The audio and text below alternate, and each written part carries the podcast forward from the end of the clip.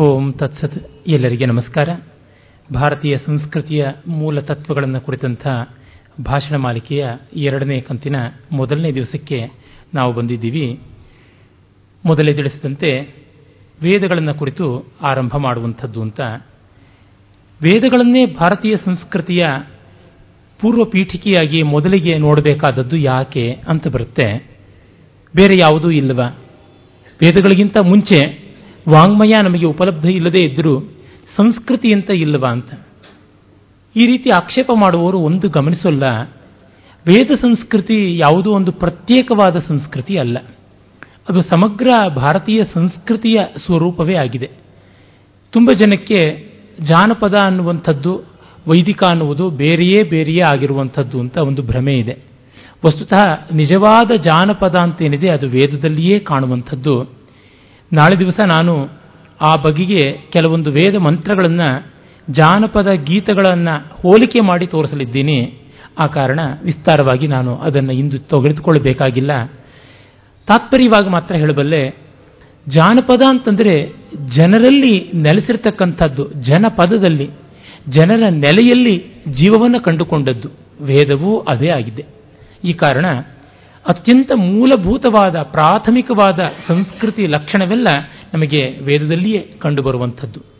ಜೊತೆಗೆ ವಿಶ್ವಕ್ಕೆ ಅದು ಅತ್ಯಂತ ಪ್ರಾಚೀನ ಉಪಲಬ್ಧ ಸಾಹಿತ್ಯ.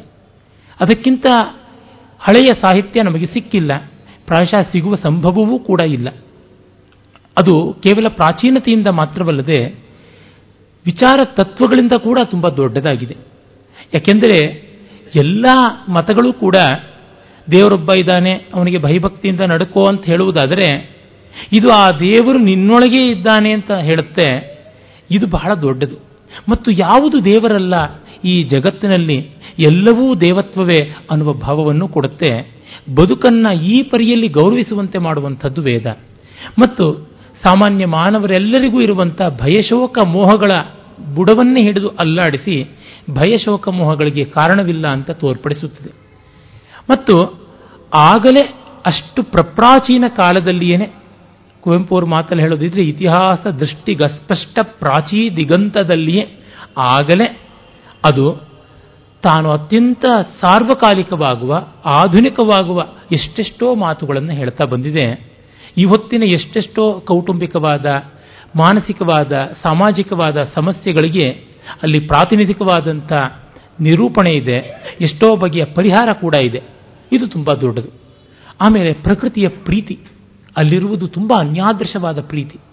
ಪ್ರಕೃತಿಯನ್ನು ನಿಬ್ಬೆರಗಿನಿಂದ ಕಾಣುವಂಥದ್ದು, ಆ ಫ್ರೆಶ್ನೆಸ್ ಅಂತೀವಲ್ಲ, ಆ ಹಸನುತನ, ವಿಸ್ಮಯಾವಹವಾದದ್ದು, ಇವುಗಳನ್ನೆಲ್ಲ ಕಂಡಾಗ ನಮಗೆ ವೇದ ನಿಜವಾಗಿಯೂ ದೊಡ್ಡ ನಿಧಿ ಅಂತ ಗೋಚರವಾಗುತ್ತದೆ. ಆಮೇಲೆ ಆ ವಾಂಗ್ಮಯದಲ್ಲಿರುವ ನಾದ ಮಾಧುರ್ಯ ಯಾವುದೇ ರಾಗ ವಿಶೇಷ ಕಾಣಿಸದೇ ಇದ್ರೂ ತನ್ನಂತೆ ತಾನೇ ಋಕ್ಕನ್ನೋ, ಯಜಸ್ಸನ್ನೋ ಓದುವಾಗ, ಸಸ್ವರವಾಗಿ ಓದುವಾಗ, ಹೇಳುವಾಗ ಕೇಳಿಬರುವಂಥ ಶ್ರವಣಾಭಿರಾಮತೆ ಅದು ತುಂಬ ದೊಡ್ಡದು. ಮತ್ತೆ ಅಲ್ಲಿ ಬದುಕನ್ನು ತೆರೆದಿಡುವಾಗ ತೋರ್ಪಡಿಸುವಂತಹ ನಿರ್ಮಮವಾದ ದೃಷ್ಟಿ ಕೂಡ ಬಹಳ ಮುಖ್ಯ. ಒಂದು ಕಪ್ಪೆ ಹೇಗೆ ಮುಖ್ಯವೋ ಇಂದ್ರನೂ ಅಷ್ಟೇ ಮುಖ್ಯ ಅಂತನ್ನುವಂಥದ್ದು. ಈ ಮಟ್ಟಕ್ಕೆ. ಮತ್ತೆ ಹೋಲಿಸುವಾಗ ಇದು ಮಹತ್ತು, ಇದು ಅಲ್ಪ ಅನ್ನುವ ಭೇದ ಮಾಡೋದಿಲ್ಲ. ಎಲ್ಲವನ್ನೂ ಕೂಡ ಎಲ್ಲದರ ಜೊತೆಯೂ ಹೋಲಿಸುವಂಥದ್ದು ಕಾಣುತ್ತದೆ. ಸಾಮಾನ್ಯ ಕಾವ್ಯಲೋಕದಲ್ಲಿ ಯಾವುದನ್ನು ಅನೌಚಿತ್ಯ ಅಂತ ಕರಿತೀವಿ, ಅದನ್ನೂ ಇದು ಔಚಿತ್ಯಪೂರ್ಣ ಅಂತ ಮಾಡಿಬಿಡುತ್ತೆ. ಭೂಮ ದೃಷ್ಟಿಗೆ ಮಡಿ ಮೈಲಿಗೆಗಳ ವ್ಯತ್ಯಾಸಗಳು ಇಲ್ಲ ಅಂತ. ಈ ಎಲ್ಲ ಕಾರಣದಿಂದ ವೇದ ಸಂಸ್ಕೃತಿ ಬಹಳ ದೊಡ್ಡದು. ಭಾರತೀಯ ಸಂಸ್ಕೃತಿಯ ಎಲ್ಲ ಮುಖಗಳಿಗೂ ಅಲ್ಲಿ ನಾವು ಮೂಲವನ್ನು ಕಾಣ್ತೀವಿ. ಸಾಮಾನ್ಯವಾಗಿ ಹೇಳ್ತಾರೆ, ದೇವಸ್ಥಾನ ಸಂಸ್ಕೃತಿ ಎನ್ನುವುದು ವೇದ ಸಂಸ್ಕೃತಿಗಿಂತ ಭಿನ್ನ ಅಂತ. ವಸ್ತುತಃ ಅವರಿಗೆ ವೇದಗಳ ಅರಿವಿಲ್ಲ ಅಂತ ಅನ್ನಬೇಕು ಯಾಕೆಂದರೆ ವೇದಗಳಲ್ಲಿಯೇ ದೇವಾಲಯಗಳ ಅನೇಕ ಸೂಕ್ಷ್ಮಗಳ ಉಲ್ಲೇಖ ಬರುತ್ತದೆ. ನಾವು ಬ್ರಾಹ್ಮಣಾರಣ್ಯಕಗಳಲ್ಲಿ ಸ್ಪಷ್ಟವಾಗಿ ಕಾಣುತ್ತೀವಿ. ಮೂರ್ತಿ ಪೂಜೆ ವೇದದಲ್ಲಿ ಇಲ್ಲ ಅಂತಂತಾರೆ. ಅವರು ವೇದದ ಸೂಕ್ತಗಳಲ್ಲಿ ಬರುವ ದೇವತೆಗಳ ಆಕಾರ ವಿಶೇಷಗಳನ್ನು ಕಂಡವರಲ್ಲ. ದೇವತೆಗಳ ಆಕಾರ ವಿವರಗಳೆಲ್ಲ ವೇದಗಳಲ್ಲಿ ನಾವು ನೋಡುವಂಥದ್ದೇ ಆಗಿದೆ. ಸಂಹಿತೆಯಿಂದಲೇ ನಾವು ಕಾಣಬಹುದು.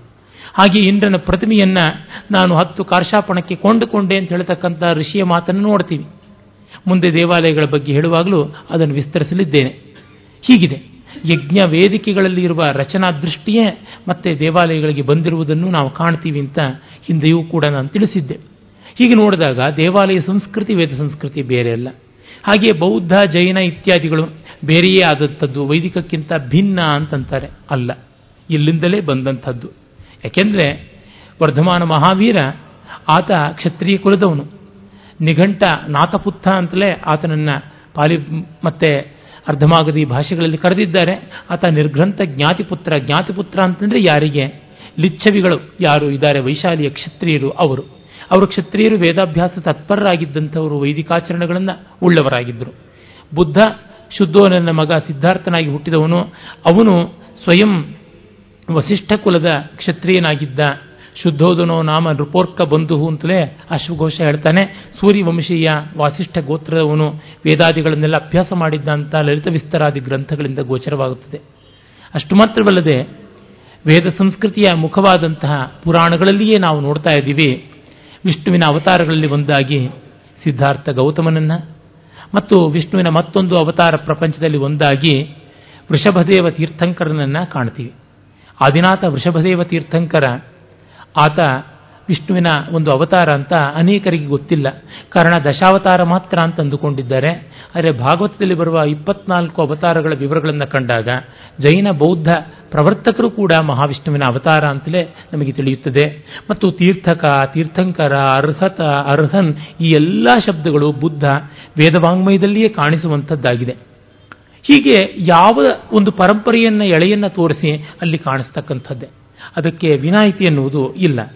ಇಂಥ ವೇದದ ಮೂಲ ಅರ್ಥ ಶಬ್ದ ಸ್ವಾರಸ್ಯ ಏನು ಅಂತ ನೋಡಿದರೆ ವಿಧ ಅನ್ನುವ ಧಾತುವಿನಿಂದ ಬಂದದ್ದು ದಿವಾದಿ ಗಣದ್ದು ವಿಧ ಜ್ಞಾನೆ ಅಂತ ಅನ್ನುವ ಅರ್ಥ ಅಂತ ನಮಗೆ ಗೋಚರವಾಗುತ್ತೆ. ಸತ್ತಾಯಾಮ್ ವಿದ್ಯತೆ ಜ್ಞಾನೆ, ವ್ಯಕ್ತಿ ವಿಂತೆ ವಿಚಾರಣೆ, ವಿಂದತೆ ವಿಂದತಿ ಪ್ರಾಪ್ತೌ, ಶಲ್ಲುಕ್ಸ್ನಂ ಶ್ರೇಷ್ಠಿದಂ ಕ್ರಮಾತ್ ಅಂತ ಶನ್ ಪ್ರತ್ಯಯ, ಲುಕ್ ಪ್ರತ್ಯಯ ಸ್ತಂ ಪ್ರತ್ಯಯ ಇತ್ಯಾದಿಗಳು ಬಂದಾಗ ವಿಧಧಾತು ಏನೆಲ್ಲ ಅರ್ಥ ಪಡ್ಕೊಳ್ಳುತ್ತೆ ಅಂತ ನೋಡಿದಾಗ ಸತ್ತಾಯಾಮ್ ಅಸ್ತಿತ್ವದಲ್ಲಿ ಒಂದು ಅರ್ಥ ಇದೆ. ವಿದ್ಯತೆ ಅಂದರೆ ಇದೆ ಅಂತ. ಗೃಹಮಿದಂ ವಿದ್ಯತೆ, ವೃಕ್ಷೋಯಂ ವಿದ್ಯತೆ ಅನ್ನುವಲ್ಲಿ ಮರ ಇದು ಇದೆ. ಇದೆ ಎನ್ನುವ ಅಸ್ತಿತ್ವದ ರೂಪದ ಒಂದು ಅರ್ಥ. ಮತ್ತು ವೇತ್ತಿ ವಿಂತೆ, ವಿಚಾರಣೆ, ತಿಳಿವಳಿಕೆ ಅಟೈನ್ಮೆಂಟ್ ಅಲ್ಲ ಅವೇರ್ನೆಸ್ ಅನ್ನುವ ಅರ್ಥದಲ್ಲಿ ನೋಡಿದಾಗ ನಮಗೆ ವ್ಯಕ್ತಿ, ವಿಂದತಿ, ತಿಳುವಳಿಕೆ ಮಾಡಿಕೊಳ್ತಾನೆ, ಪಡೆದುಕೊಳ್ತಾನೆ, ಈ ಎಲ್ಲ ಅರ್ಥ ಕೂಡ ಉಂಟು. ಹಾಗೆ ನೋಡಿದಾಗ ನಮಗೆ ಗೊತ್ತಾಗುತ್ತೆ, ಜ್ಞಾನಾರ್ಥಕ ಉಂಟು. ಮತ್ತು ವಿಂದತಿ, ವಿಂದತೆ, ಆತ್ಮನೇಪದಿ, ಪರಸ್ಮೈಪದಿಯಲ್ಲಿ ಬರುವಂಥ ಆ ಒಂದು ರೂಪಗಳಿಂದ ನಮಗೆ ಪ್ರಾಪ್ನೋತಿ ಪಡೆದುಕೊಳ್ತಾನೆ ಅಂತ. ಪಡೆಯುವುದು ಅನುಭವ ಅನುಭವ ಆನಂದ. ಅರಿವು, ಅದು ಜ್ಞಾನ. ಇನ್ನು ಇರವು ಅದು ಸತ್ಯ. ಹೀಗೆ ವಿದ್ ಶಬ್ದದಿಂದ ವಿದ್ ಧಾತುವಿನಿಂದ ಸತ್ ಚಿತ್ ಆನಂದ ಮೂರು ಅರ್ಥಗಳು ಕೂಡ ಗೋಚರವಾಗುತ್ತದೆ. ಹಾಗಾಗಿ ವೇದ ಅನ್ನುವುದು ಒಂದು ಸತ್ಯ. ಸತ್ಯ ಮತ್ತು ಸತ್ಯದ ಅರಿವು ಮತ್ತು ಸತ್ಯದ ಆಸ್ವಾದ ಅನುಭವ ಎಲ್ಲ ಆಗಿರುವಂಥದ್ದು ಅಂತ. ಯಾವುದೇ ಒಂದು ವಸ್ತುವಿನ ಸಮಗ್ರತೆ ನಮಗೆ ತಿಳಿಯಬೇಕು ಅಂದರೆ ಮೂರು ಇರಬೇಕಾಗುತ್ತದೆ. ಮೊದಲು ಆ ವಸ್ತು ಅಂತ ನಮಗೆ ಅರಿವಾಗಬೇಕು. ಮತ್ತು ಆ ವಸ್ತುವಿನ ವಿವರಗಳ ಅರಿವಾಗಬೇಕು ಮತ್ತು ಆ ವಸ್ತು ನಮ್ಮ ಅನುಭವಕ್ಕೆ ಇಳಿಯಬೇಕು ಸಕ್ಕರೆ ಎನ್ನುವಂಥದ್ದು ಒಂದು ಇದೆ ಅಂತಂದರೆ ಅಸ್ತಿತ್ವ. ಸಕ್ಕರೆ ಎನ್ನುವುದು ಇಂತಿಂಥ ರಾಸಾಯನಿಕ ದ್ರವ್ಯಗಳಿಂದ ಆದದ್ದು. ಅಲ್ಲಿ ಕಾರ್ಬನ್ ಇದೆ, ಹೈಡ್ರೋಜನ್ ಇದೆ, ಆಕ್ಸಿಜನ್ ಇದೆ, ಇಷ್ಟಿಷ್ಟು ಸಂಖ್ಯೆಯ ಮಾಲಿಕ್ಯೂಲ್ಸ್ ಸೇರಿ ಆಗಿರುವಂಥದ್ದು. C twelve H twenty four O twelve ಅಂತೆಲ್ಲ ಈ ರೀತಿಯಾಗಿ ಅದರ ಫಾರ್ಮುಲಾ ಹೇಳ್ತಾ ಬಂದಾಗ ಸುಕ್ರೋಸ್ ಅಂತ ಗೊತ್ತಾಗುತ್ತದೆ ಅಂತಂದರೆ ನಮಗೆ ಅದರ ಚಿತ್ ಸ್ವರೂಪ ಮತ್ತು ಸಕ್ಕರೆ ಸಿಹಿಯನ್ನು ಉಂಟು ಮಾಡುವ ಬಗೆ ಅಲ್ಲಿಂದ ಆನಂದ ಸ್ವರೂಪ, ಅದು ಪ್ರಾಪ್ತಿ ಅಂತ ನೋಡಿದರೆ ವೇದಕ್ಕೆ ಎಲ್ಲ ಕೂಡ ಉಂಟು. ಆಮೇಲೆ ವೇದ ಅನ್ನುವುದನ್ನು ಏಕವಚನ, ಬಹುವಚನ ಎರಡೂ ರೀತಿಯಲ್ಲಿ ಬಳಕೆ ಮಾಡುವುದುಂಟು. ವೇದಾಹ ವೇದ ಎರಡೂ ಉಂಟು. ಬಹುವಚನದಲ್ಲಿ ಹೇಳಿದಾಗ ಸವಿಶೇಷವಾದಂಥ ಜ್ಞಾನ. ಋಕ್ಯಜುಸ್ಸಾಮಾಥರ್ವಾದಿಗಳು, ಆಯುರ್ವೇದ, ಧನುರ್ವೇದ, ಅರ್ಥವೇದ, ಗಾಂಧರ್ವವೇದ ನಾಟ್ಯವೇದ, ಮಹಾಭಾರತ ಅನ್ನುವ ಪಂಚಮ ವೇದ ಹೀಗೆ ಬೇಕಾದಷ್ಟು ಆಗುತ್ತವೆ. ಆದರೆ ವೇದ ಅನ್ನುವಾಗ ಅದು ಜ್ಞಾನ ಮಾತ್ರ. ಈ ದೃಷ್ಟಿಯಿಂದ ವೇದಗಳ ಪೌರುಷೇಯತ್ವ, ಪೌರುಷೇಯತ್ವಗಳ ವಿವರ ಕೂಡ ನಮಗೆ ಅರ್ಥವಾಗುತ್ತದೆ. ಯಾವುದು ವೇದ ಅಂತ ಏಕವಚನದಿಂದ ನಿರ್ದಿಷ್ಟವಾಗುತ್ತದೋ ಅದು ಅಪೌರುಷೇಯವಾದಂಥ ಸಚ್ಚಿದಾನಂದಾತ್ಮಕವಾದ ಸ್ವರೂಪ ಅಂತ. ಮತ್ತೆ ಪುಸ್ತಕ ಅನ್ನುವಲ್ಲಿ ವೇದಾಹ ಅಂತನ್ನುವುದು ಬರುತ್ತದೆ. ಪುಸ್ತಕದ ಆಕಾರ ಅಂದಾಗ ಅಲ್ಲಿ ಪೌರುಷಯತ್ವ, ಪರಿಚ್ಛೇದತ್ವ ಇದೆಲ್ಲ ಕೂಡ ಬರುತ್ತದೆ. ಭರ್ತೃಹರಿ ತನ್ನ ವಾಕ್ಯಪದೀಯದಲ್ಲಿ ವೇದಾಂತ ಒಂದೇ ಏಕವಚನದಲ್ಲಿ ಹೇಳ್ತಾನೆ. ಮತ್ತೆ ನಿರುಕ್ತದಲ್ಲಿ ನಿರುಕ್ತಗಳ ಭಾಷ್ಯಗಳಲ್ಲಿ ಕೂಡ ವೇದಂ ತಾವದೇಕಂ ಸಂತಂ ಸುಖಗ್ರಹಣಾಯ ವ್ಯಾಸೇನ ಸಮಾಮ್ನಾಥವಂತಹ ಅಂತನ್ನುವ ಮಾತು. ದುರ್ಗಾಚಾರ್ಯರು ಹೇಳ್ತಾರೆ ನಿರುಕ್ತ ಭಾಷ್ಯದಲ್ಲಿ. ಅಂದರೆ ಇದ್ದ ಒಂದೇ ವೇದವನ್ನು ವಿಭಾಗ ಮಾಡಿದ್ದು ಅಂತ. ಜ್ಞಾನ ಒಂದೇ. ಅಖಂಡವಾದದ್ದು ಅಭ್ಯಾಸಕ್ಕೋಸ್ಕರ ಅನೇಕ ರೂಪಗಳನ್ನು ತಾಳಿದ್ದು ಅಂತ ತಿಳಿಯುತ್ತದೆ. ನಮ್ಮ ಪರಂಪರೆಯಲ್ಲಿ ಎಲ್ಲ ಕಾಲದಲ್ಲಿ ಒಂದು ಸೋರ್ಸ್ ಅಂತನ್ನುವುದನ್ನು ಹೇಳ್ತೀವಿ. ಹೀಗೆ ನಾವು ವೇದದ ಶಬ್ದ ನಿರ್ವಚನ ಮಾಡ್ತೀವಿ. ಹಾಗಿದ್ದರೂ ಕೂಡ ಋಗ್ಯಜು ಸಾಮಾದಿಗಳಿಗೆ ನಾವು ಪ್ರಾಶಸ್ತ್ಯ ಕೊಟ್ವಿ ಯಾಕೆ ಅಂತಂದರೆ ಅವುಗಳ ಪ್ರಾಚೀನತೆ ಒಂದು, ಮತ್ತು ಅವುಗಳ ವಿಷಯ ಗಾಂಭೀರ್ಯ ಒಂದು, ಮತ್ತು ರಚನೌದಾತ್ಯ ಇವೆಲ್ಲ ಕೂಡ. ಒಂದು ಸಾಹಿತ್ಯ ಈ ಮಟ್ಟಕ್ಕೆ ಆ ಕಾಲದಲ್ಲಿ ಬೆಳೆದಿತ್ತ ಅನ್ನುವುದು ಒಂದು ವಿಸ್ಮಯ. ಈಗ ಎಲ್ಲ ಅನುಕೂಲ ಇದ್ದಾಗ ಎಂಥ ಎಡವಟ್ಟೆಡವಟ್ಟಾದ ಸಾಹಿತ್ಯಗಳು ಎಷ್ಟು ಲಕ್ಷಣಹೀನವಾದದ್ದು ಬರ್ತಾ ಇವೆ ಅಂದರೆ ಅದು ಯಾವುದೂ ಇಲ್ಲದ ಕಾಲದಲ್ಲಿ ಇಷ್ಟು ಸುಲಕ್ಷಣವಾದದ್ದು ಬಂತಲ್ಲ ಅಂತ. ಅದು ತುಂಬ ವಿಸ್ಮಯಾವಹ. ಆಮೇಲೆ ಅದು ಎಂಥ ದಿವ್ಯ ದರ್ಶನವನ್ನು ಕೊಟ್ಟಿದೆ ಅನ್ನುವಂಥದ್ದು ಈ ಕಾರಣದಿಂದ. ಆಮೇಲೆ ಎಲ್ಲಕ್ಕೂ ಮಿಗಿಲಾಗಿ ತ್ಯಾಗವೇ ಪ್ರಧಾನವಾದ ಲಕ್ಷಣವುಳ್ಳ. ದಾನ ತಪಸ್ಸುಗಳನ್ನು ಮುಖವಾಗಿ ಉಳ್ಳಂಥ ಯಜ್ಞ ಸಂಸ್ಥೆ ಈ ವೇದಗಳಿಂದ ಪ್ರತಿಪಾದಿತವಾಗುತ್ತದೆ. ಆ ಯಜ್ಞದ ವಿವರಗಳನ್ನು ನಾವು ಯಥೇಷ್ಟ ಕಂಡಿರೋದ್ರಿಂದ ಮತ್ತಷ್ಟು ವಿಸ್ತರಣ ಬೇಡ, ನೇರವಾಗಿ ಹೋಗಬಹುದು. ಹೀಗೆ ಕಂಡಾಗ ಯಜ್ಞಜುಸ್ಸಾಮಾಥರ್ವಗಳು ನಮಗೆ ಗೋಚರವಾಗುತ್ತವೆ. ನಾಲ್ಕು ವೇದಗಳು ಅಂತ.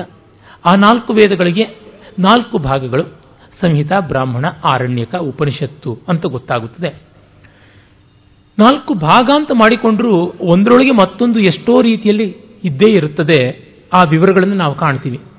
ಸಂಹಿತೆ ಪ್ರಧಾನವಾಗಿ ಸ್ತುತಿ ರೂಪವಾದದ್ದು, ಬ್ರಾಹ್ಮಣ ಅನ್ನುವಂಥದ್ದು ನಪುಂಸಕಲಿಂಗದಲ್ಲಿ ಇರುವಂಥದ್ದು ಅದು ವೇದದ ವ್ಯಾಖ್ಯಾನ ಅನ್ನುವಂತೆ ಅಥವಾ ಸ್ತುತಿರೂಪವಾದ ಸಂಹಿತೆಯ ಮಂತ್ರಗಳ ಯಜ್ಞತಂತ್ರದ ವಿನಿಯೋಗ ಅಂತ.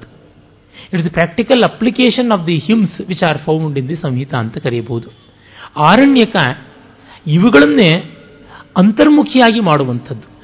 ಬ್ರಾಹ್ಮಣಗಳಲ್ಲಿ ಬಹಿರ್ಮುಖಿಯಾಗಿದ್ದರೆ ಇಲ್ಲಿ ಅಂತರ್ಮುಖಿ ಆಗುತ್ತದೆ ಕರ್ಮಾಚರಣೆ ಬಾಹ್ಯವಾದದ್ದು. ಉಪಾಸನೆ ಆಂತರಿಕವಾದದ್ದು. ಕರ್ಮ ತನ್ನ ಕರ್ಮೇಂದ್ರಿಯ, ಜ್ಞಾನೇಂದ್ರಿಯ ವ್ಯಾಪಾರಗಳ ಪರಾಕರಣ ಹೊರ, ಹೊರಗಾಗುವಿಕೆಯಿಂದ ಅದು ತೋರಿಕೊಳ್ಳಬೇಕು ಬಾಹ್ಯವಾಗಿಯೇ ಆದರೆ ಉಪಾಸನೆ ಒಳಗೆ ಮಾಡುವಂಥದ್ದು. ಈ ತೊಂದರೆ ಯಾಕೆ? ನೇರವಾಗಿ ಒಳಕ್ಕೆ ಮಾಡಬೇಕಾಗಿತ್ತಲ್ಲ. ಮೊದಲು ಹೊರಕ್ಕೆ ಮಾಡಿ ಮತ್ತೆ ಒಳಕ್ಕೆ ಮಾಡುವುದು ಯಾಕೆ ಅಂತಂದರೆ, ಯಾವುದೇ ಅಭ್ಯಾಸ ಕ್ರಮ ನೋಡಿದರೂ ನಮಗೆ ಗೊತ್ತಾಗುತ್ತೆ, ಈ ಕ್ರಮವಾದ ಬೆಳವಣಿಗೆ ಬೇಕು. ಉದಾಹರಣೆಗೆ ಒಂದು ಪುಸ್ತಕವನ್ನು ನೋಡಿ, ಓದಿ, ಅದನ್ನು ಕಂಠಪಾಠ ಮಾಡಿಕೊಳ್ಳಬೇಕು ಅಂತಂದರೆ ಚಿಕ್ಕ ವಯಸ್ಸಿನಿಂದಲೇ ಆರಂಭ ಮಾಡಬೇಕು. ವಯಸ್ಸಾದ ಮೇಲೆ ಯಾವುದು ಬೇಕಾದರೂ ಪ್ರಬಲವಾಗಬಹುದು, ಆದರೆ ಜ್ಞಾಪಕ ಮಾತ್ರ ಪ್ರಬಲವಾಗೋಲ್ಲ. ತೀನಂಶ್ರೀಯವರು ಒಂದು ಗಾದೆ ಹೇಳ್ತಾರೆ, ವಯಸ್ಸಾದ ಮೇಲೆ ಮತಿ ಪಕ್ವವಾಗಬಹುದು, ಆದರೆ ಸ್ಮೃತಿ ಮಂದವಾಗುತ್ತದೆ ಅಂತ. ಅದರಿಂದಲೇ ಬಾಯ್ಪಾಠ ಚಿಕ್ಕ ವಯಸ್ಸಿಗೆ ಮಾಡಬೇಕಾದದ್ದು. ಆಮೇಲೆ ಸಾಧ್ಯ ಇಲ್ಲ. ಚಿಕ್ಕ ಮಕ್ಕಳು ಬಾಯ್ಪಾಠ ಮಾಡುವಾಗ ವ್ಯಕ್ತವಾಗಿ ಉಚ್ಚೈಹಿ ಅಂತ ನಾವೇನು ಹೇಳ್ತೀವಿ? ನೇರವಾಗಿ ಜೋರಾಗಿ ಹೇಳ್ತಾರೆ. ವ್ಯಕ್ತವಾಗಿ ಓದ್ತಾರೆ ನಿನಗೆ ಹಾಗೆ ಓದಬೇಡ? ನೀನು ನಿಧಾನವಾಗಿ ಓದಬೇಕು ಮನಸ್ಸಿನೊಳಗೆ ಓದಿಕೊಳ್ಬೇಕು, ತುಟಿ ಅಲ್ಲಾಡಿದ್ದು ಕಾಣಿಸಬಾರದು ಅಂತಂದರೆ ಅವರಿಗೆ ಓದುವುದೇ ಗೊತ್ತಾಗೋಲ್ಲ. ಉಚ್ಚಾರಣೆಯ ದಾರ್ಢ್ಯ ಬೇಕು.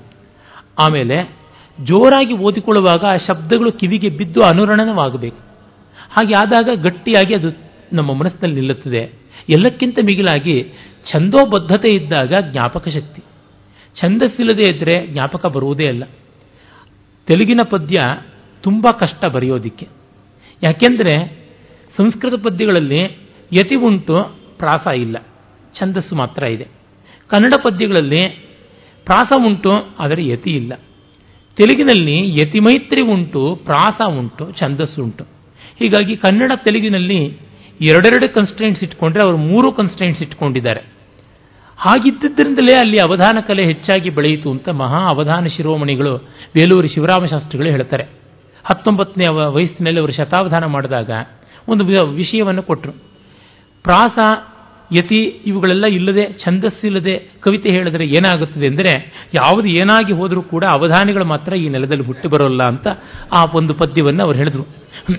ಉಂಡಬೋದರು ಧಾರಣಾಹೀನೊಲ್ಲಯ್ಯ ಅವಧಾನಲ್ ಈ ಗಡ್ಡಲು ಅಂತ. ಈ ನೆಲದಲ್ಲಿ ಧಾರಣಾಹೀನರಾಗಿಬಿಡ್ತಾರೆ ಅವಧಾನಿಗಳು ಅಂತ. ಜ್ಞಾಪಕಕ್ಕೆ ಬಹಳ ಮುಖ್ಯವಾದಂಥದ್ದು ಛಂದಸ್ಸು.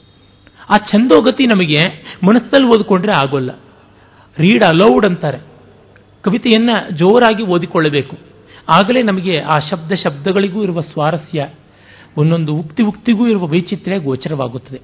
ಹಾಗೆ ವ್ಯಕ್ತವಾಗಿ ಓದಿಕೊಳ್ತೀವಿ. ವ್ಯಕ್ತವಾಗಿ ಓದಿಕೊಳ್ಳೋದು ಅಂತಂದರೆ ಪ್ರದರ್ಶನ ಅಂತ ಯಾರು ಅಂದ್ಕೊಳ್ಬೇಕಿಲ್ಲ. ನೋಡಿ, ಇವನೊಬ್ಬನೇ ಬಾಯ್ಪಾಠ ಮಾಡೋದು, ಇವನೊಬ್ಬನೇ ವೇದ ಹೇಳೋದು ಅಂತ ಇಷ್ಟು ಜೋರಾಗಿ ಹೇಳ್ತಾ ಇದ್ದಾನೆ ಅಂತ. ಅದು ತನ್ನ ಅಧ್ಯಯನ ಸಿದ್ಧಿಗಾಗಿ ಹೇಳ್ಕೊಳ್ತಾ ಇರುವುದು ಅಂತ. ಹೀಗೆ ಕರ್ಮಕಾಂಡವನ್ನು ಬಾಹ್ಯವಾಗಿ ಆಚರಣೆ ಮಾಡಿದ್ರೆ ಇದು ಬೂಟಾಟಿಕೆ, ಇದು ಪ್ರದರ್ಶನ ಅಂತ ಯಾರೂ ಹೇಳಬೇಕಾಗಿಲ್ಲ. ಕೆಲವರು ಹಣೆಗೆ ಆಯಾ ಮತೀಯವಾದ ಲಲಾಟ ಲಾಂಛನಗಳನ್ನು ಹಾಕಿಕೊಂಡು ಬರ್ತಾರೆ.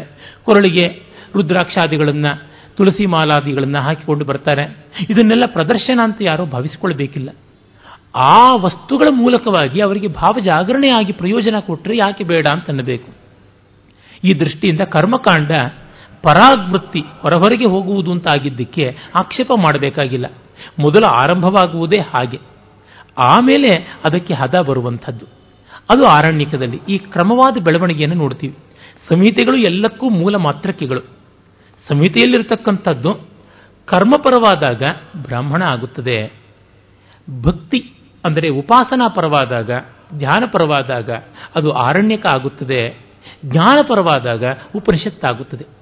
ಎಷ್ಟೋ ಬಾರಿ ಸಂಹಿತೆಯಲ್ಲಿರುವಂತಹ ಮಂತ್ರಗಳೇ ಉಪನಿಷತ್ತಿನಲ್ಲೂ ಕಾಣಿಕೊಳ್ಳು ತೋರಿಕೊಳ್ಳುತ್ತವೆ. ಅತ್ರ ಮಂತ್ರಾಹ, ಅತ್ರ ರುಚಃ ಅನ್ನುವಂಥ ಮಾತುಗಳನ್ನು ಬೃಹದಾರಣ್ಯಕ ಛಾಂದೋಗ್ಯಾದಿ ಅತ್ಯಂತ ಪ್ರಾಚೀನ ಅನ್ನುವ ಉಪನಿಷತ್ತುಗಳಲ್ಲಿಯೇ ನೋಡ್ತೀವಿ. ಹೀಗಾಗಿ ಸಂಹಿತೆ ಅನ್ನುವಂಥ ಮೂಲ ಮಾತೃಕೆಯಿಂದ ನಾವು ಎಲ್ಲಕ್ಕೂ ಹೋಗ್ತಾ ಇದ್ದೀವಿ ಅಂತಂದಾಗ ಇವೆಲ್ಲ ಕರ್ಮ, ಭಕ್ತಿ ಮತ್ತು ಜ್ಞಾನ ಅನ್ನುವ ಯೋಗಗಳಿಗೆ ಮೂಲವಾದ ಬುನಾದಿ ಸಂಹಿತೆ ಅಂತ ತಿಳಿಯುತ್ತದೆ. ಆ ಕಾರಣದಿಂದಲೇ ಮಂತ್ರ ಬ್ರಾಹ್ಮಣಯೋರ್ ವೇದ ಅಂತ ವೇದ ಶಬ್ದ ಮಂತ್ರ ಬ್ರಾಹ್ಮಣಗಳಿಗೆ ಅಂತನ್ನುವಲ್ಲಿ ಸಂಹಿತೆ ಅನ್ನುವುದು ಮೂಲ. ಅದರ ವಿವರಣಭೂತವಾಗಿ ಬಂದದ್ದು ಬ್ರಾಹ್ಮಣ. ಬ್ರಾಹ್ಮಣದ ಕಡೆಯ ಅಧ್ಯಾಯಗಳನ್ನೇ ಆರಣ್ಯಕ ಅಂತಾರೆ. ಆರಣ್ಯಕದ ಕಟ್ಟ ಕಡೆಯ ಭಾಗವನ್ನೇ ಉಪನಿಷತ್ತು ಅಂತ ಕರೀತಾರೆ. ಇದು ನಮಗೆ ಗಮನದಲ್ಲಿರಬೇಕು. ಬ್ರಾಹ್ಮಣ ಅನ್ನುವಾಗ ಬರೀ ಬ್ರಾಹ್ಮಣ ಮಾತ್ರವಲ್ಲ, ಉಪನಿಷದ್ದಾರಣ್ಯಕಗಳು ಕೂಡ ಸೇರಿಕೊಳ್ಳುತ್ತವೆ ಅಂತ ಗೊತ್ತಾಗುತ್ತೆ. ಹೀಗಾಗಿ ಬ್ರಾಹ್ಮಣಗಳನ್ನು ಈಚಿನ ಕಾಲದಲ್ಲಿ ತುಂಬ ಉಪೇಕ್ಷೆ ಮಾಡ್ತಾರೆ, ಅದು ಬಹಳ ತಪ್ಪು. ಆ ವಿವರಗಳನ್ನು ಕೂಡ ಮುಂದೆ ಪ್ರತ್ಯೇಕ ಬ್ರಾಹ್ಮಣಗಳನ್ನು ಕುರಿತು ಚಿಂತನೆ ಮಾಡುವಾಗ ಕಾಣಬಹುದು. ಮತ್ತೆ ನಾವು ಆರಣ್ಯಕದಲ್ಲಿ ಅಂತರ್ಮುಖತೆ ಅಂದರೆ ಉಪಾಸನಾ ಕ್ರಮದ ವಿವರಗಳಿಗೆ ಹೋಗ್ತೀವಿ. ಯಾವುದು ಸಂಹಿತೆಯಲ್ಲಿ ವಿಸ್ತಾರವಾಗಿ ಮಾಡಬೇಕಾಗಿದೆ ಆರಣ್ಯಕದಲ್ಲಿ ಅದು ಸಂಗ್ರಹವಾಗಿ ಮಾಡುವಂಥದ್ದಾಗಿದೆ. ಯಾವುದನ್ನು ದ್ರವ್ಯದಿಂದ ಹೆಚ್ಚಾಗಿ ಮಾಡ್ತೀವಿ ಇಲ್ಲಿ ಅದನ್ನು ಮನಸ್ಸಿನಿಂದ ಮಾಡ್ತೀವಿ. ಉಪನಿಷತ್ತಿನಲ್ಲಿ ಮನಸ್ಸನ್ನು ಪ್ರಜ್ಞೆಯ ಮಟ್ಟಕ್ಕೆ ತೆಗೆದುಕೊಂಡು ಹೋಗುವುದಾಗುತ್ತದೆ.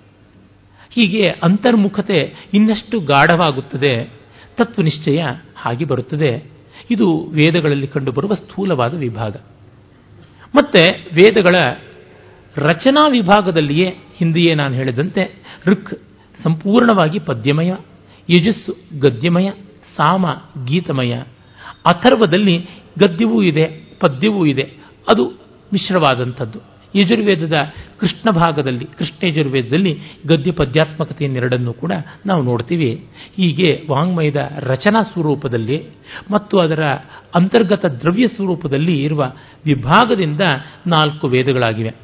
ಮತ್ತೆ ಅಲ್ಲಿ ಬರುವಂಥ ವಿಚಾರಗಳು ಏನು ಅಂತ ನೋಡಿದರೆ, ಸಾಮಾನ್ಯ ಬದುಕಿಗೆ ಬೇಕಾದ ಮುಖ್ಯ ಸಂಗತಿಗಳೆಲ್ಲ ಸೂಕ್ಷ್ಮವಾಗಿಯೋ ಸ್ಥೂಲವಾಗಿಯೋ ಪ್ರತಿಪಾದಿತವಾಗಿವೆ. ಉದಾಹರಣೆಗೆ ರಾಜ್ಯಾದಿ ವ್ಯವಸ್ಥೆ ಮೊದಲಿಗೆ ಬೇಕಾದದ್ದದು ಅಂತಂದರೆ ಬ್ರಾಹ್ಮಣಗಳಲ್ಲಿ, ಅಥರ್ವವೇದದಲ್ಲಿ ವಿಸ್ತಾರವಾಗಿ ರಾಜನ ಕರ್ತವ್ಯಗಳ ಬಗ್ಗೆ, ರಾಜ್ಯಾಭಿಷೇಕದ ಬಗ್ಗೆ ಕಾಣಿಸುತ್ತದೆ. ಸಾಮಾನ್ಯವಾದ ಮಾನವನ ರೀತಿ ನೀತಿಗಳು ಬೇಕು ಅಂತಂದರೆ ಅದು ಬೇಕಾದಂತೆ ತೋರಿಕೊಳ್ಳುತ್ತದೆ. ಬ್ರಾಹ್ಮಣಾರಣ್ಯಕಗಳಲ್ಲಿ ಯಥೇಷ್ಟವಾಗಿ ಇದೆ.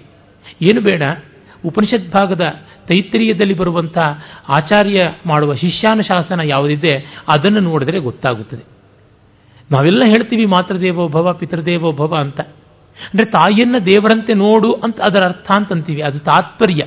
ಅರೆ ನಿಜವಾದ ಅರ್ಥ, ಮಾತಾ ಯಸ್ಯ ದೇವ, ದೇವತಾ, ಸಹ ಮಾತೃದೇವ. ಯಾರಿಗೆ ತಾಯಿಯು ದೇವರಾಗಿ ಇದ್ದಾಳೋ, ಯಾರ ಪಾಲಿಗೆ ತಾಯಿ ದೇವರಂತಾಗಿದ್ದಾಳೋ ಅಂಥವನು ಮಾತೃದೇವ. ಹಾಗೆ ತಂದೆ ಯಾರ ಪಾಲಿಗೆ ದೇವರಾಗಿದ್ದಾರೋ ಅಂಥವನನ್ನ ಪಿತೃದೇವ ಅಂತ ಕರೀತಾರೆ. ಅಂದರೆ ನೀನು ಮಾತೃದೇವನಾಗು, ಪಿತೃದೇವನಾಗು. ಅಂದರೆ ತಾಯಿಯನ್ನು ದೇವರಂತೆ ಪೂಜೆ ಮಾಡುವಲ್ಲ, ದೇವರಂತೆ ಮಾಡಿಕೊಂಡಿರುವವನು ಯಾವನು ಆಗಲೇ ಇದ್ದಾನೋ ಅಂಥವನ ಆಗು ಅಂತ. ಈ ಅರ್ಥದ ಸೂಕ್ಷ್ಮತೆ ಎಷ್ಟು ಗಂಭೀರವಾದಂಥದ್ದು ಅಂತ ಗೋಚರವಾಗುತ್ತದೆ. ಆಮೇಲೆ ಸತ್ಯವನ್ನ, ಧರ್ಮವನ್ನ ಆಚರಣೆ ಮಾಡುವ ಬಗ್ಗೆ ಸತ್ಯಂವದ ಧರ್ಮಂಚರ ಧರ್ಮಂ ಚರ ಅಂತ ಎರಡೆರಡು ಅಕ್ಷರದ ಎರಡೆರಡೇ ಪದಗಳಲ್ಲಿ ಹೇಳುವುದಲ್ಲದೆ ಆ ವೇದರ್ಶಿಗೆ ಇರುವ ಎಚ್ಚರ ನೋಡಿ. ಯಾನ್ಯಸ್ಮಾಕಗಂ ಸುಚರಿತಾನಿ, ತಾನಿ ತ್ವಯೋಪಾಸ್ಯಾನಿ, ನೋ ಇತರಾಣಿ. ಕೋರ್ಟ್ನಲ್ಲಿ ಹೇಳುವಂತೆ ಇದೆ. ಯಾವುದು ನಮ್ಮ ಒಳ್ಳೆಯ ಚರಿತ್ರೆಯೋ ಅದನ್ನು ಮಾತ್ರ ನೀನು ಅನುಸರಿಸು. ಬೇರೆ ಇದನ್ನು ಅಲ್ಲ. ಒಳ್ಳೆಯ ಚರಿತ್ರೆಯನ್ನು ಅನುಸರಿಸು ಅಂತಂದರೆ ಸಾಕಾಗ್ತಿತ್ತು ನೋ ಇತರಾಣಿ ಅಂತ ನಿಷೇಧವನ್ನು ಹೇಳಿದೆ. ಅನ್ವಯ ವ್ಯತಿರೇಕ ಎರಡೂ ರೀತಿಯಿಂದ ಹೇಳಬೇಕು. ಹೇಳಿದಾಗ ಮನಸ್ಸಿಗೆ ವಿಷಯ ದಾರ್ಢ್ಯ ಅಷ್ಟು ಮಾತ್ರವಲ್ಲ ಇದರ ಬಾಧ್ಯತೆ ಎಷ್ಟು ಅಂತ ಕೂಡ. ನಾನು ಯಾವುದೋ ಒಂದು ಏಕದೇಶೀಯವಾದ ವಿದ್ಯೆಯನ್ನು ಹೇಳಿಕೊಟ್ಟಂಥ ಆಚಾರ್ಯ, ನಾನು ಸರ್ವದೇಶೀಯವಾದ ಜ್ಞಾನಿ ಅಲ್ಲ. ಆ ಆಚರಣೆ ನನ್ನಲ್ಲಿಲ್ಲ. ನನ್ನಲ್ಲಿ ಯಾವುದು ಸರಿಯಾಗಿದೆ ಅದನ್ನು ತೆಗೆದುಕೋ, ಸಂಗೀತ ಮೇಷ್ಟ್ರ ಶ್ರುತಿಬದ್ಧವಾಗಿ ಹಾಡುವಂಥದ್ದನ್ನು ಕಲ್ತ್ಕೊಳ್ಬೇಕು. ಅದು ಬಿಟ್ಟು ಅವರು ಸತ್ಯಸಂಧರಾಗಿರಬೇಕು ಅಂತ ನಾವು ನಿರೀಕ್ಷೆ ಮಾಡಿಕೊಂಡು ಅವರಂತೆ ಆಚರಣೆ ಮಾಡೋದಕ್ಕೆ ಹೋದರೆ ಅವರು ಇಲ್ಲೇ ಹೇಳ್ತಾ ಇರ್ತಾರೆ ಮನೆಯೊಳಗೆ ಕೂತ್ಕೊಂಡು ನಾನು ಮುಂಬೈ ಕಚೇರಿ ಮೊದಲು ಹಿಂದೆ ಸ್ಟೇಜಲ್ಲಿ ರಿಹರ್ಸ್ ಮಾಡ್ಕೋತಾ ಇದ್ದೀನಿ, ನಾಳೆ ಬಂದು ನಿಮ್ಮ ಜೊತೆ ಮಾತಾಡ್ತೀನಿ ಅಂತ ಮೊಬೈಲ್ ಫೋನ್ನಲ್ಲಿ. ಶಿಷ್ಯ ಕೂತ್ಕೊಂಡು ಇದೇನಿದು ಸುಳ್ಳಾಡ್ತಾ ಇದ್ದಾರಲ್ಲ ಅಂತಂದರೆ? ಹಾಗಾಗಿ ಅವರು ಸಂಗೀತ ನಾನು ಕಲಿಯೋದಿಲ್ಲ ಅಂತ ಅರ್ಥ ಮಾಡ್ಕೊಳ್ಳೋದಕ್ಕೆ ಆಗೋಲ್ಲ. ಅವರು ಶುದ್ಧವಾಗಿ ಸುಸ್ವರವಾಗಿ ಹೇಳ್ತಾರೆ, ಅಷ್ಟಕ್ಕೆ ಅವರನ್ನು ತೆಗೆದುಕೊಳ್ಳಬೇಕು. ಈ ಪರಿಚ್ಛೇದ ಪ್ರಜ್ಞೆ ನಮಗೆ ಬೇಕು ಅನ್ನುವಂಥದ್ದನ್ನು ತೋರ್ಪಡಿಸುತ್ತದೆ ಅಂದರೆ ಸಾಮಾನ್ಯ ಧರ್ಮಗಳು ಎಷ್ಟಿವೆ ಅವುಗಳನ್ನೆಲ್ಲವನ್ನು ಹೇಳುತ್ತದೆ. ಹೀಗೆ ಒಂದು ಕಡೆ ವಿಶೇಷ ಧರ್ಮವಾದ ರಾಜಧರ್ಮವನ್ನು, ಸಾಮಾನ್ಯ ಧರ್ಮವನ್ನು, ಜೊತೆಗೆ ವೃತ್ತಿ ಧರ್ಮಗಳು, ಒಂದು ಸಮಾಜಕ್ಕೆ ಯಾವ್ಯಾವುದೆಲ್ಲ ಬೇಕಾಗುತ್ತದೆ ಅಷ್ಟನ್ನೆಲ್ಲ ಹೇಳ್ತಾ ಇದೆ. ಆರೋಗ್ಯಕ್ಕೆ ಬೇಕಾದ ಭೈಷಜ್ಯ ಪ್ರಕರಣಗಳು ಯಥೇಷ್ಟವಾಗಿ ಅಥರ್ವದಲ್ಲಿ ನಾವು ನೋಡ್ತೀವಿ. ಅಷ್ಟು ಮಾತ್ರವಲ್ಲ, ಮನುಷ್ಯನ ರಾಗದ್ವೇಷಗಳು ಹೇಗೆ ಕೆಲಸ ಮಾಡುತ್ತವೆ, ಒಬ್ಬರ ಮೇಲೆ ಮಾಟ ಮಾಡು, ಮಂತ್ರ ಮಾಡು, ಮದ್ದು ಮಾಡು, ಅದನ್ನೂ ಹೇಳಿದೆ. ನನ್ನ ಸವತಿಯನ್ನು ನಾನು ನಿರ್ಮೂಲನ ಮಾಡಬೇಕು ಅಂದರೆ ಅದೂ ಇದೆ. ವೇದ ಯಾತಕ್ಕೆ ಇದನ್ನು ಹೇಳಿದೆ ಅಂತಂದರೆ, ಜನ ಹಾಗೆ ಬದುಕಿದ್ದಾರೆ, ಅದಕ್ಕೆ ಅದು ಹೇಳ್ತಾ ಇದೆ. ಮತ್ತೆ ವೇದವೇ ಹೇಳುತ್ತೆ, ಯಾನ್ಯಸ್ಮಾಕಗಂ ಸುಚರಿತಾನಿ. ನಿಮಗೆ ವೇದದಲ್ಲಿ ಒಳಿತು ಅಂತ ಅನಿಸಿದ್ದನ್ನು ತೆಗೆದುಕೊಳ್ಳಿ ಬೇರೆ ಅದನ್ನು ಅಲ್ಲ ಅಂತಲೂ ನಾವು ತೆಗೆದುಕೊಳ್ಳಬಹುದು. ಹೀಗೆ ಜೀವನಕ್ಕೆ ಈ ಕಾಲದಲ್ಲಿಯೂ ಕೂಡ ಒದಗಿ ಬರುವಂಥದ್ದನ್ನು ಎಷ್ಟನ್ನೋ ಹೇಳುವಂಥದ್ದು ನೋಡಬಹುದು. ಹೀಗಾಗಿ ವೇದಗಳ ಹೂರಣ ಮತ್ತು ತೋರಣ ಎರಡರೊಳಗೂ ಸಾರ್ವತ್ರಿಕತೆ ಇದೆ ಅನ್ನುವುದು ನಮಗೆ ಗೋಚರವಾಗುತ್ತದೆ. ಈ ಋಗ್ವೇದ, ಯಜುರ್ವೇದ, ಸಾಮವೇದ, ಅಥರ್ವವೇದ ಅಂತನ್ನುವ ಹೆಸರನ್ನೇ ಕೇಳುವುದಾಯಿತು, ಅವುಗಳು ಏನು ಅಂತ ಗೊತ್ತಿಲ್ಲ ಅಂತ ತುಂಬ ಜನ ಬೇಸರ ಪಟ್ಕೊಳ್ತಾರೆ ಈ ಭಾಷಣ ಮಾಲಿಕೆಗೆ ಮುನ್ನವೂ ಹಲವರು ಗೆಳೆಯರು ಮತ್ತು ಶ್ರೋತೃವರ್ಗದ ಬಂಧುಗಳು ಕೂಡ ಕೇಳಿದ್ರು, ಸ್ವಲ್ಪ ವೇದ ಅಂತ ಅನ್ನೋದು ಏನು ಅದನ್ನೆಲ್ಲ ವಿವರವಾಗಿ ಹೇಳಿ ಅಂತ. ಇದು ನಮ್ಮ ಸಾಮಾನ್ಯರಲ್ಲಿಯೂ ಇರುವಂಥ ವೇದದ ಬಗ್ಗೆ ಶ್ರದ್ಧೆ, ಆದರ, ಆಸಕ್ತಿಗಳನ್ನು ತೋರ್ಪಡಿಸುತ್ತವೆ. ಸ್ಥೂಲವಾಗಿ ಕೆಲವೊಂದು ವಿಷಯಗಳನ್ನು ಅಷ್ಟೇ ಹೇಳಬಹುದು. ಋಕ್ ಸಂಹಿತೆ ಸುಮಾರು ಸಾವಿರದ ಇಪ್ಪತ್ತೆಂಟು ಸೂಕ್ತಗಳನ್ನು ಒಳಗೊಂಡಂಥದ್ದು. ಸಂಹಿತೆ ಎನ್ನುವ ಶಬ್ದಕ್ಕೆ ಅರ್ಥ ಒಟ್ಟು ಸೇರಿರುವಿಕೆ. ಸಮ್ಯಕ್ ಹಿತಾಹ ಇತಿ ಸಂಹಿತಾಹ. ಚೆನ್ನಾಗಿ ಇಡಲ್ಪಟ್ಟಂಥವು. ವೆಲ್ ಪ್ಲೇಸ್ಡ್ ಅಂತ. ಅವು ಸಂಕಲನ. ಸೂಕ್ತ ಅಂದರೆ ಸುಷ್ಟು ಉಕ್ತಂ ಅಂತ. ಚೆನ್ನಾಗಿ ಹೇಳಲ್ಪಟ್ಟಂಥದ್ದು. ಸುಷ್ಟು ಉಕ್ತ ಸೂಕ್ತ ಅಂತ. ಚೆನ್ನಾಗಿ ಹೇಳಲ್ಪಟ್ಟದ್ದು. ಅದು ಮೂರು ಲಿಂಗದಲ್ಲೂ ಹೇಳಬಹುದು. ಮಂತ್ರ ಸುಷ್ಟು ಉಕ್ತ ಸೂಕ್ತ. ಹಾಗಲ್ಲದೆ ವಾಕ್ ಸುಷ್ಟು ಉಕ್ತ ಸೂಕ್ತ. ವಚನಂ ಸುಷ್ಟು ಉಕ್ತಂ ಸೂಕ್ತಂ ಅಂತ ಮೂರು ಲಿಂಗದಲ್ಲಿಯೂ ಮಾಡಿಕೊಳ್ಳಬಹುದು. ಸಾಮಾನ್ಯವಾಗಿ ನಪುಂಸಕ ಲಿಂಗದಲ್ಲಿ ಉಂಟು. ಮಂತ್ರ ಪುಲ್ಲಿಂಗ. ಮನುಧಾತುವಿನಿಂದ ಬಂದು ಮನನಾತ್ ತ್ರಾಯತೆ ಇತಿ ಮಂತ್ರ. ಯಾವುದನ್ನು ಮನನ ಮಾಡಿದರೆ, ಚಿಂತನೆ ಮಾಡಿದರೆ ನಮ್ಮನ್ನು ಕಾಪಾಡುತ್ತದೆಯೋ ಅಂಥದ್ದು ಮಂತ್ರ. ಹಾಗೆ ರುಕ್ ಅಂತಂದರೂ ಕೂಡ ಗತಿಶೀಲವಾದದ್ದು ಅನ್ನುವ ಅರ್ಥದಲ್ಲಿದೆ. ಡೈನಮಿಕ್ ಆದ ಛಂದೋಬದ್ಧತೆ ಉಳ್ಳಂಥದ್ದು ರುಕ್ ಅಂತ. ಆ ಋಕ್ಗಳು ಋಗ್ವೇದದಲ್ಲಿ ಒಟ್ಟು ಹತ್ತು ಸಾವಿರದ ಐನೂರ ಎಂಬತ್ತು. ಅಂದರೆ ಸಾಮಾನ್ಯ ಒಂದು ಸೂಕ್ತಕ್ಕೆ ಹತ್ತರ ಲೆಕ್ಕದಲ್ಲಿ ಆವರೇಜ್ ಬರ್ತದೆ. ನಿಜವೇ, ಕೆಲವೊಂದಕ್ಕೆ ಮೂರು ನಾಲ್ಕು ಮಂತ್ರಗಳಲ್ಲಿಯೇ ಮುಗಿತಾಯ ಉಂಟು ಕೆಲವೊಂದು ಸೂಕ್ತಗಳಿಗೆ. ಮತ್ತೆ ಕೆಲವೊಂದು ಎಂಬ ಐವತ್ತು, ಇನ್ನು ಕೆಲವು ನಲವತ್ತು, ನಲವತ್ತೇಳು ಹೀಗೆಲ್ಲ ಉಂಟು. ಮ್ಯಾಕ್ಸಿಮಮ್ ಅಂದರೆ ಐವತ್ತೆರಡು ಮಂತ್ರಗಳಿರುವಂಥ ಅಲ್ಪಸ್ತವ ಅನ್ನುವ ಅಸ್ಯವಾಮಿ ಇವೆ. ಋಗ್ವೇದದಲ್ಲಿ ಬಹಳ ದೊಡ್ಡ ಸೂಕ್ತ. ಇಡೀ ವೇದವಾಂಗ್ಮಯದಲ್ಲಿ ತುಂಬ ವಿಸ್ತಾರವಾದ ಸೂಕ್ತ ಅಂತಂದರೆ ಅಥರ್ವ ವೇದದಲ್ಲಿ ನಾವು ಕಾಣುವಂಥದ್ದು. ಪೃಥ್ವಿ ಸೂಕ್ತ, ಅರವತ್ಮೂರು ಮಂತ್ರಗಳನ್ನು ಒಳಗೊಂಡಂಥದ್ದು. ಇನ್ನು ನಮ್ಮ ವೇದಗಳನ್ನು ಒಂದು ಸ್ವಲ್ಪವೂ ಬೆರಕೆ ಮಾಡದೆ, ಪ್ರಕ್ಷೇಪ ಮಾಡದೆ ಉಳಿಸಿಕೊಂಡು ಬಂದಿದ್ದಾರೆ ನಮ್ಮ ಪರಂಪರೆಯಲ್ಲಿ ಎನ್ನುವುದು ತುಂಬ ದೊಡ್ಡ ಸಂಗತಿ. ಯಾಕೆಂದರೆ ಪುರಾಣಾದಿಗಳಲ್ಲಿ ಪ್ರಕ್ಷೇಪ ಉಂಟು ಅಂತಂತಾರೆ. ಆದರೆ ವೇದದಲ್ಲಿ ಒಂದು ಸ್ವಲ್ಪವೂ ಕಾಣಸಿಗುವುದಿಲ್ಲ. ಮ್ಯಾಕ್ಸ್ ಮಿಲ್ಲರ್ ತನ್ನ ಋಗ್ವೇದದ ಆವೃತ್ತಿಯನ್ನು ತರುವಾಗ, ಭಾರತ ದೇಶದಲ್ಲಿ ಯಾವ್ಯಾವುದೆಲ್ಲ ಋಗ್ವೇದದ ಹಸ್ತಪ್ರತಿಗಳಿವೆ ಅಂತ ನೋಡಿದಾಗ, ಎಲ್ಲಿಯೂ ಒಂದು ಅಕ್ಷರದಲ್ಲಿಯೂ ವ್ಯತ್ಯಾಸ ಕಂಡು ಬರಲಿಲ್ಲವಂತೆ ಕಾಶ್ಮೀರದಿಂದ ಕನ್ಯಾಕುಮಾರಿ ಭೃಗುಕಚ್ಚದಿಂದ ಕಾಮರೂಪದವರೆಗೆ ಈ ಇಡೀ ಹಾಸು ಬೀಸಿನಲ್ಲಿ ಎಲ್ಲಿಯೂ ಕೂಡ ಒಂದೇ ಒಂದು ವರ್ಣದ ಲೋಪವೂ ಆಗಲಿಲ್ಲ. ಒಂದು ಹಸ್ತಪ್ರತಿಯಲ್ಲಿ ಮಾತ್ರ ಒಂದು ಸ್ವರ ಲೋಪ ಇತ್ತಂತೆ. ಅಂದರೆ ನೋಡಿಕೊಳ್ಳಿ, ಸುಮಾರು ಏಳೆಂಟು ಸಾವಿರ ವರ್ಷಗಳಿಂದ ಎಷ್ಟು ಅಕ್ಷತವಾಗಿ ಉಳಿದು ಬಂದಿರಬೇಕು ಅಂತ. ಇದನ್ನು ಲೆಕ್ಕ ಹಾಕಿ ಅನುಕ್ರಮಣಿಕಾದಿಗಳಲ್ಲಿ ಎಷ್ಟು ಚೆನ್ನಾಗಿ ತೋರ್ಪಡಿಸಿದ್ದಾರೆ ಅಂದರೆ ಇಡೀ ಋಗ್ವೇದದಲ್ಲಿರ್ತಕ್ಕಂಥದ್ದು ಒಂದು ಲಕ್ಷ ಐವತ್ಮೂರು ಸಾವಿರದ ಎಂಟುನೂರ ಇಪ್ಪತ್ತಾರು ಪದಗಳು. ನಾಲ್ಕು ಲಕ್ಷ ಮೂವತ್ತೆರಡು ಸಾವಿರ ಅಕ್ಷರಗಳು ಅಂತ ಲೆಕ್ಕ ಹಾಕಿದ್ದಾರೆ. ಆ ಮಟ್ಟಕ್ಕೆ ಪ್ರೊಸಿಷನ್ ಅನ್ನು ಮೇಂಟೈನ್ ಮಾಡಿದ್ದಾರೆ. ಈ ಪರಂಪರೆಯನ್ನ ಇವರಿಗೆ ಅಚ್ಚುಕಟ್ಟುತನ ಗೊತ್ತಿರಲಿಲ್ಲ ವೈಜ್ಞಾನಿಕವಾದಂಥ ಕಾಪಾಡಿಕೊಳ್ಳುವಿಕೆ ಗೊತ್ತಿರಲಿಲ್ಲ, ವ್ಯವಸ್ಥೆ ಗೊತ್ತಿರಲಿಲ್ಲ ಅಂತ ಯಾರಾದರೂ ಆಕ್ಷೇಪ ಮಾಡಿದರೆ ಅವರನ್ನು ಯಾವುದ್ರೊಳಗೆ ಹೊಡಿಬೇಕು ಇನ್ನು ಈ ಸ್ಟ್ಯಾಟಿಸ್ಟಿಕ್ಸ್ ಯಾವುದಿದೆ, ಅದನ್ನು ನಾವು ಯಜುರ್ವೇದಕ್ಕೆ ತಂದರೆ ಯಜುರ್ವೇದದಲ್ಲಿ ಕೃಷ್ಣ ಯಜು ಸಂಹಿತೆ ಇದೆ. ಅಲ್ಲಿ ಮೂರನೇ ಎರಡು ಭಾಗದಷ್ಟು ಟೂ ಥರ್ಡ್ಸ್ ಋಗ್ವೇದದ ಭಾಗವೇ ಇರತಕ್ಕಂಥದ್ದು. ಇದು ಶುಕ್ಲಯಜುರ್ವೇದಕ್ಕಿಂತ ಮೂರು ಕಾಲು ಪಟ್ಟು ದೊಡ್ಡದಾಗಿರುವಂಥದ್ದು. ಇಲ್ಲಿ ಸಾವಿರದ ಏಳ್ನೂರ ಒಂದು ಮಂತ್ರಗಳು ಋಗ್ವೇದದಿಂದಲೇ ಬಂದದ್ದು. ಸುಮಾರು ಐದು ಸಾವಿರ ಗ್ರಂಥ ಪ್ರಮಾಣದ್ದು. ಗ್ರಂಥ ಅಂದರೆ ಮೂವತ್ತೆರಡು ಅಕ್ಷರದ ಘಟಕ. ಅಷ್ಟು ಪ್ರಮಾಣದ್ದಾಗಿದೆ ಕೃಷ್ಣಯಜುರ್ವೇದ ಮತ್ತು ಶುಕ್ಲಯಜುರ್ವೇದದಲ್ಲಿ ಸಾವಿರದ ಒಂಬೈನೂರ ಎಪ್ಪತ್ತಾರು ಛಂದೋಬದ್ಧವಾದ ಋಕ್ಗಳು, ಮಂತ್ರಗಳು ಇವೆ.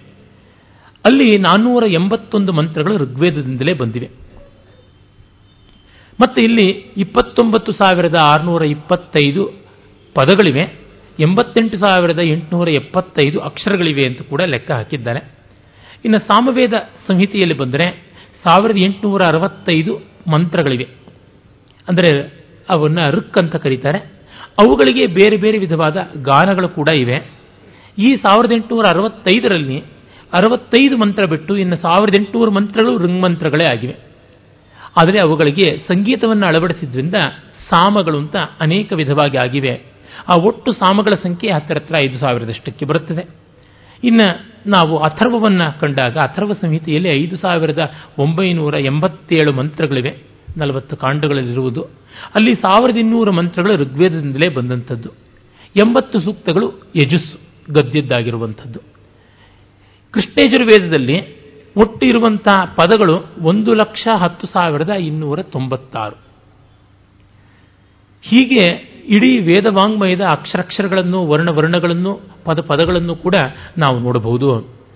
ಇಂಥ ಮಹತ್ತರವಾದ ವೇದ ವಾಂಗ್ಮಯ ಬರೀ ಸಂಹಿತೆ ಇದು ಬ್ರಾಹ್ಮಣಾರಣ್ಯಕಗಳನ್ನು ಸೇರಿಸಿಕೊಂಡ್ರೆ ಇನ್ನೆಷ್ಟಾಗಬಹುದು ಅಂತಂದರೆ ಒಂದು ಸಣ್ಣ ಗ್ರಂಥಾಲಯದಷ್ಟು ಅಂತ ಹೇಳಬಹುದು. ವೇದ ವೇದಾಂಗಗಳನ್ನು ಸೇರಿಸಿದರೆ ಸುಗಾತ್ರವಾದ ಒಂದು ಗ್ರಂಥಾಲಯ ಅಂತ ಅನ್ನಬಹುದು. ಆ ಮಟ್ಟಕ್ಕಾಗುತ್ತದೆ. ಇಡೀ ವೇದ ಸಂಹಿತಾ ಬ್ರಾಹ್ಮಣ ಅರಣ್ಯಕಗಳನ್ನೇ ಸೇರಿಸಿದ್ರೆ ಒಂದು ಸುಮಾರು ಇಪ್ಪತ್ತು ಸಾವಿರ ಪುಟಗಳಷ್ಟು ವಾಂಗ್ಮಯ ನಮ್ಮ ಕಣ್ಣೆದುರು ಸಿದ್ಧವಾಗುತ್ತದೆ ಅಂತಂದರೆ ಅವುಗಳ ವಿಸ್ತಾರ ಎಷ್ಟು ಅಂತ ನಾವು ಊಹೆ ಮಾಡಿಕೊಳ್ಳಬಹುದು. ಇವುಗಳಿಗೆ ಶಾಖೋಪಶಾಖಿಗಳು ಕೂಡ ಉಂಟು. ಪತಂಜಲಿಯ ಕಾಲದಲ್ಲಿಯೇ ಎಷ್ಟು ಶಾಖೆಗಳಿದ್ದವು ಅಂತ ನಮಗೆ ಮಹಾಭಾಷ್ಯದಲ್ಲಿ ಗೋಚರವಾಗುತ್ತದೆ. ಆ ಪ್ರಕಾರ ಋಗ್ವೇದಕ್ಕೆ ಇಪ್ಪತ್ತೊಂದು ಶಾಖೆ ಇತ್ತು. ಇಂದು ಶಾಕಲ ಭಾಷ್ಕಲ ಅಂತ ಎರಡೇ ಶಾಖೆ ಇರುವುದು. ಯಜುರ್ವೇದಕ್ಕೆ ಆಗ ನೂರ ಒಂದು ಶಾಖೆಗಳಿದ್ದವು. ಈಗ ಇರತಕ್ಕಂಥದ್ದು ಶುಕ್ಲ ಕೃಷ್ಣ ಅಂತ ಎರಡು. ಆ ಶುಕ್ಲದಲ್ಲಿ ಕಾಣ್ವ ಮಾಧ್ಯಮ ದಿನ ಅಂತ ಎರಡು. ಯಜಸ್ಸಿನಲ್ಲಿ ತೈತ್ರಿಯ, ಕಪಿಷ್ಠಲ ಕಾಠಕ ಮೈತ್ರಾಯಣಿ ಅಂತ ನಾಲ್ಕು. ಅದರೊಳಗೆ ಕಪಿಷ್ಠಲ ತುಂಬ ತ್ರುಟಿತವಾಗಿದೆ. ಹಾಗಾಗಿ ತೈತ್ರಿಯ ಕಠ ಮೈತ್ರಾಯಣಿ ಅಂತ ಮೂರು ಶಾಖೆಗಳು ಅಂತ ಅನ್ಬಹುದು. ಮತ್ತು ಅಲ್ಲಿರ್ತಕ್ಕಂಥ ಕಾಣ್ವ ಮಾಧ್ಯಮ ದಿನ ಒಟ್ಟು ಐದು ಶಾಖೆಗಳು ಯಜುರ್ವೇದದ್ದು ಉಳಿದಿವೆ. ಸಾಮವೇದಕ್ಕೆ ಸಾವಿರ ಶಾಖೆಗಳಿದ್ದುವು ಪತಂಜಲಿಯ ಕಾಲಕ್ಕೆ. ಅಂದರೆ ಈಗ ಸುಮಾರು ಎರಡು ಸಾವಿರದ ಮುನ್ನೂರು ವರ್ಷಗಳ ಹಿಂದೆ. ಈಗ ಎಷ್ಟಿವೆ ಸಾಮವೇದದಲ್ಲಿ ಅಂತಂದರೆ ಕೌತುಮ ರಾಣಾಯನೀಯ ಜೈಮಿನೀಯ ಮೂರೇ ಶಾಖೆಗಳು. ಅಲ್ಲಿ ಜೈಮಿನೀಯ ತುಂಬ ಕುಟುಕು ಜೀವ ಇಟ್ಟುಕೊಂಡಿದೆ. ಕೌತುಮ ರಾಣಾಯಿನಿಯ ಉಂಟು. ವಿಶೇಷವಾಗಿ ರಾಣಾಯಿನಿಯ ಶಾಖೆ ನಮ್ಮ ಕರ್ನಾಟಕದಲ್ಲಿ ತುಂಬ ಚೆನ್ನಾಗಿ ಇದೆ. ಕೌತುಮ ವ್ಯಾಪಕವಾಗಿದೆ. ರಾಣಾಯಿನಿಯ ಚೆನ್ನಾಗಿ ಕರ್ನಾಟಕದಲ್ಲಿ ಉಳಿದಿದೆ ಅನ್ನೋದು ಒಂದು ಹೆಮ್ಮೆಯ ಸಂಗತಿ. ಮತ್ತೆ ಅಥರ್ವವೇದದಲ್ಲಿ ಒಂಬತ್ತು ಶಾಖೆಗಳಿದ್ದುವು ಅಂತ. ಈ ಹೊತ್ತು ಉಳಿದಿರುವಂಥದ್ದು ಒಂದೇ ಶಾಖೆ. ಅದು ಶೌನಕೀಯ. ಪಿಪ್ಪಲಾದ ಶಾಖೆ ಗ್ರಂಥ ಮಾತ್ರವಾಗಿ ಉಳಿದಿದೆ. ಸ್ವರಕ್ರಮದಲ್ಲಿ ಅದು ಇಲ್ಲ. ಹೀಗೆ ವೇದ ಸಂಹಿತೆಗಳ ಒಂದು ವ್ಯಾಪ್ತಿ ಕುಗ್ಗಿಬಿಟ್ಟಿದೆ. ನಮಗದು ತೀರದ ನಷ್ಟ. ಆದರೆ ತೀರ ದುಃಖ ಪಡಬೇಕಾಗಿಲ್ಲ. ಕಾರಣ, ಇಲ್ಲಿ ಮಂತ್ರಾನುಪೂರ್ವಿಗಳಲ್ಲಿ ಒಂದಿಷ್ಟು ಹೆಚ್ಚು ಕಡಿಮೆಯನ್ನು ನೋಡ್ತೀವಿ. ಅಧ್ಯಾಯಾದಿಗಳ ವಿಭಾಗದಲ್ಲಿ ಹೆಚ್ಚು ಕಡಿಮೆ ನೋಡ್ತೀವಿ ಹೊರತು, ಮಂತ್ರಗಳು ಹೆಚ್ಚಾಗಿ ಲೋಪವಾಗಿರಲಾರದು ಅಂತ ಉಪಲಬ್ಧ ಶಾಖೆಗಳನ್ನು ಹೋಲಿಸಿ ಕಂಡುಕೊಳ್ಳಬಹುದು. ಇನ್ನು ಈ ಸಂಹಿತಾದಿಗಳ ದೇವತಾ ತತ್ವಗಳು ಏನು ಅಲ್ಲಿ ಬರುವಂಥ ಅಧ್ಯಾಯಗಳ ವಿಭಾಗ ಏನು? ಮಂಡಲ ಇರಬಹುದು, ಕಾಂಡ ಇರಬಹುದು, ಇವುಗಳೆಲ್ಲದರ ಸ್ವಾರಸ್ಯ ಏನು? ಮತ್ತೆ ಅಲ್ಲಿ ಬರುವಂಥ ಹಲವು ಸೂಕ್ತಗಳ ವೈಶಿಷ್ಟ್ಯ ಏನು? ಆಮೇಲೆ ಅಲ್ಲಿ ಕಾಣುವ ಜನಜೀವನಾದಿ ಸ್ವಾರಸ್ಯ ಏನು ಅನ್ನೋದನ್ನು ತಕ್ಕ ಮಟ್ಟಿಗೆ ಸಂಕ್ಷೇಪವಾದರೂ ಸಾರವತ್ತಾದ ರೀತಿಯಲ್ಲಿ ನೋಡುವ ಪ್ರಯತ್ನ ಇದೆ. ನಾಳೆ ನೋಡೋಣ. ನಮಸ್ಕಾರ.